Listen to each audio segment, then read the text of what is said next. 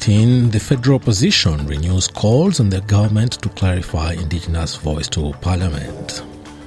Anthony Albanese expected to make an announcement on nuclear submarines. And a man died in Townsville after 10 hours siege by the police.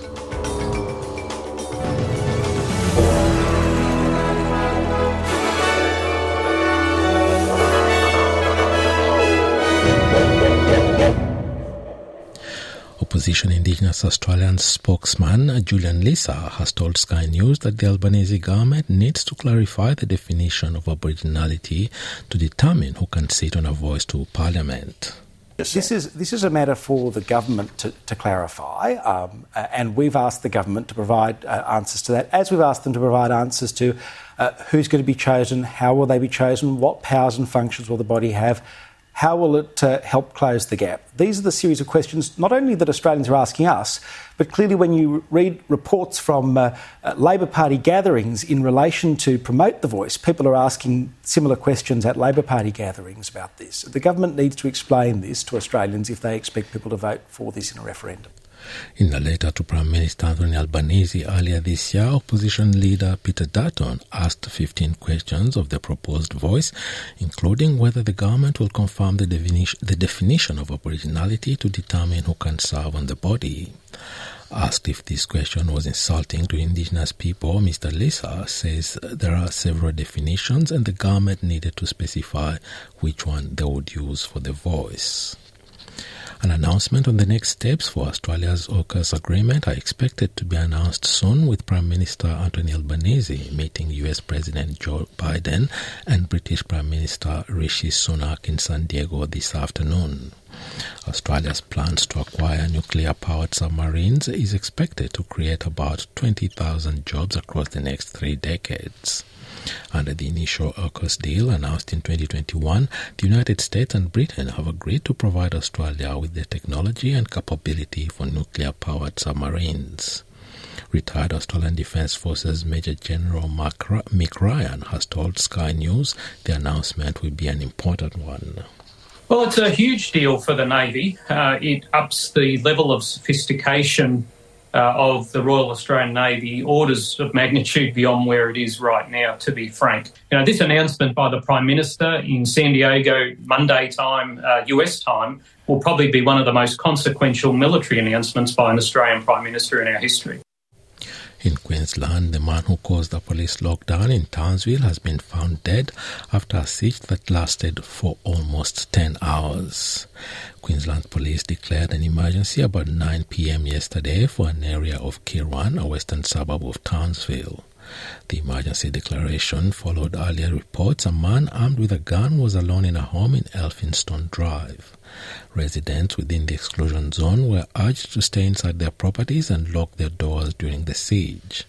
The man fired several shots at police vehicles. Police entered the house shortly before 7 a.m. and found a 50 year old man dead. The exclusion zone has been lifted. No further details were given. Environment Minister Tanya Plibersek says it's important for Australians to be informed before downloading social media apps like TikTok. It comes as the Minister of Home Affairs, Clare O'Neil, will look at how the Chinese owned video sharing app could pose privacy, information, and political concerns. More than 20 Australian government agencies have banned the social media app over security risks, which follows the US planning to ban the app from all government services. Ms. Plibersek says the investigations underway in TikTok is significant.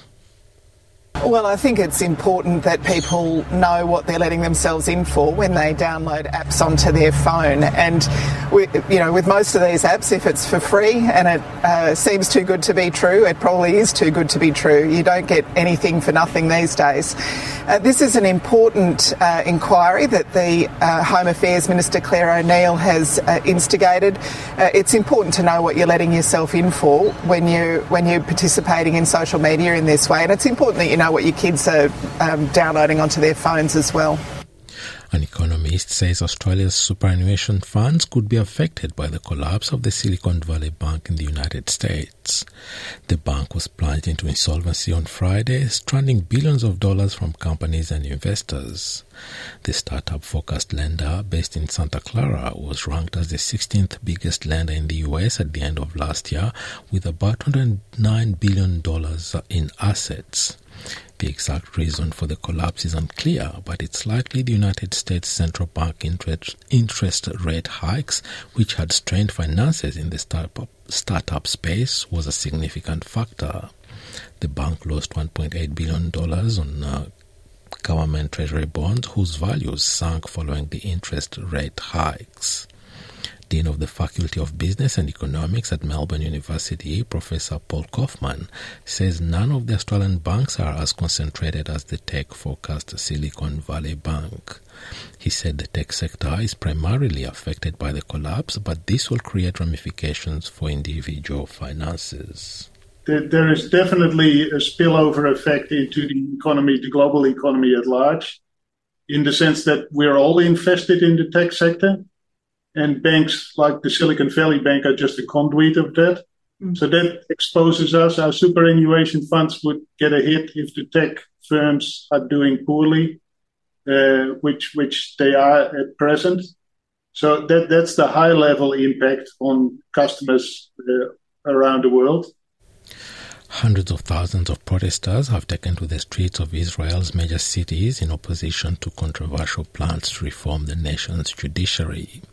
The demonstrations have been occurring for 10 weeks following the announcement of plans to curb the Supreme Court's powers, which critics see as a threat to judicial independence. Prime Minister Benjamin Netanyahu has defended the reforms and says the protests are designed to remove him from power. He is on trial in three corruption cases and denies all wrongdoing. Some protesters fear these judicial reforms threaten to undermine Israel's democracy. I'm here to demonstrate and to sound my voice against the dictatorship that they established here in the name of the so-called law, judicial reform. It's not a judicial reform. It's a revolution that's making Israel go to full dictatorship and I want Israel to stay a democracy for my kids, for my grandson that will be here, because Israel is a democracy country and it must stay as one. The North Korean government claims it has conducted submarine launched submarine launched cruise missile tests. The tests are purported to have happened yesterday, just one day before American and South Korean militaries begin large-scale joint military drills that North Korea views as a rehearsal for invasion. The official Korean Central News Agency says the missile launches were meant to confirm the reliability of the weapons system. North Korea's weapons demonstrations this year include test launches of an intercontinental ballistic missile, missile, short-range missiles, and a purported long-range cruise missile system in recent weeks.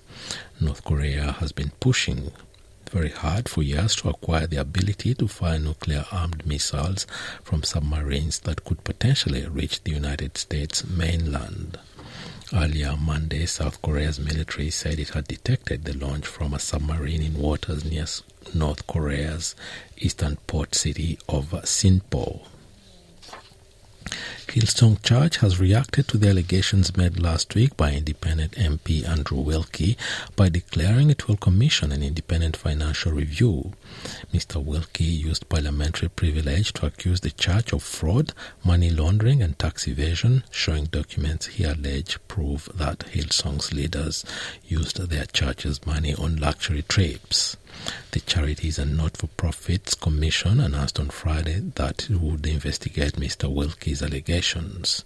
During their morning service yesterday, Hillsong pastor Phil Dooley declared a third party will review its finances.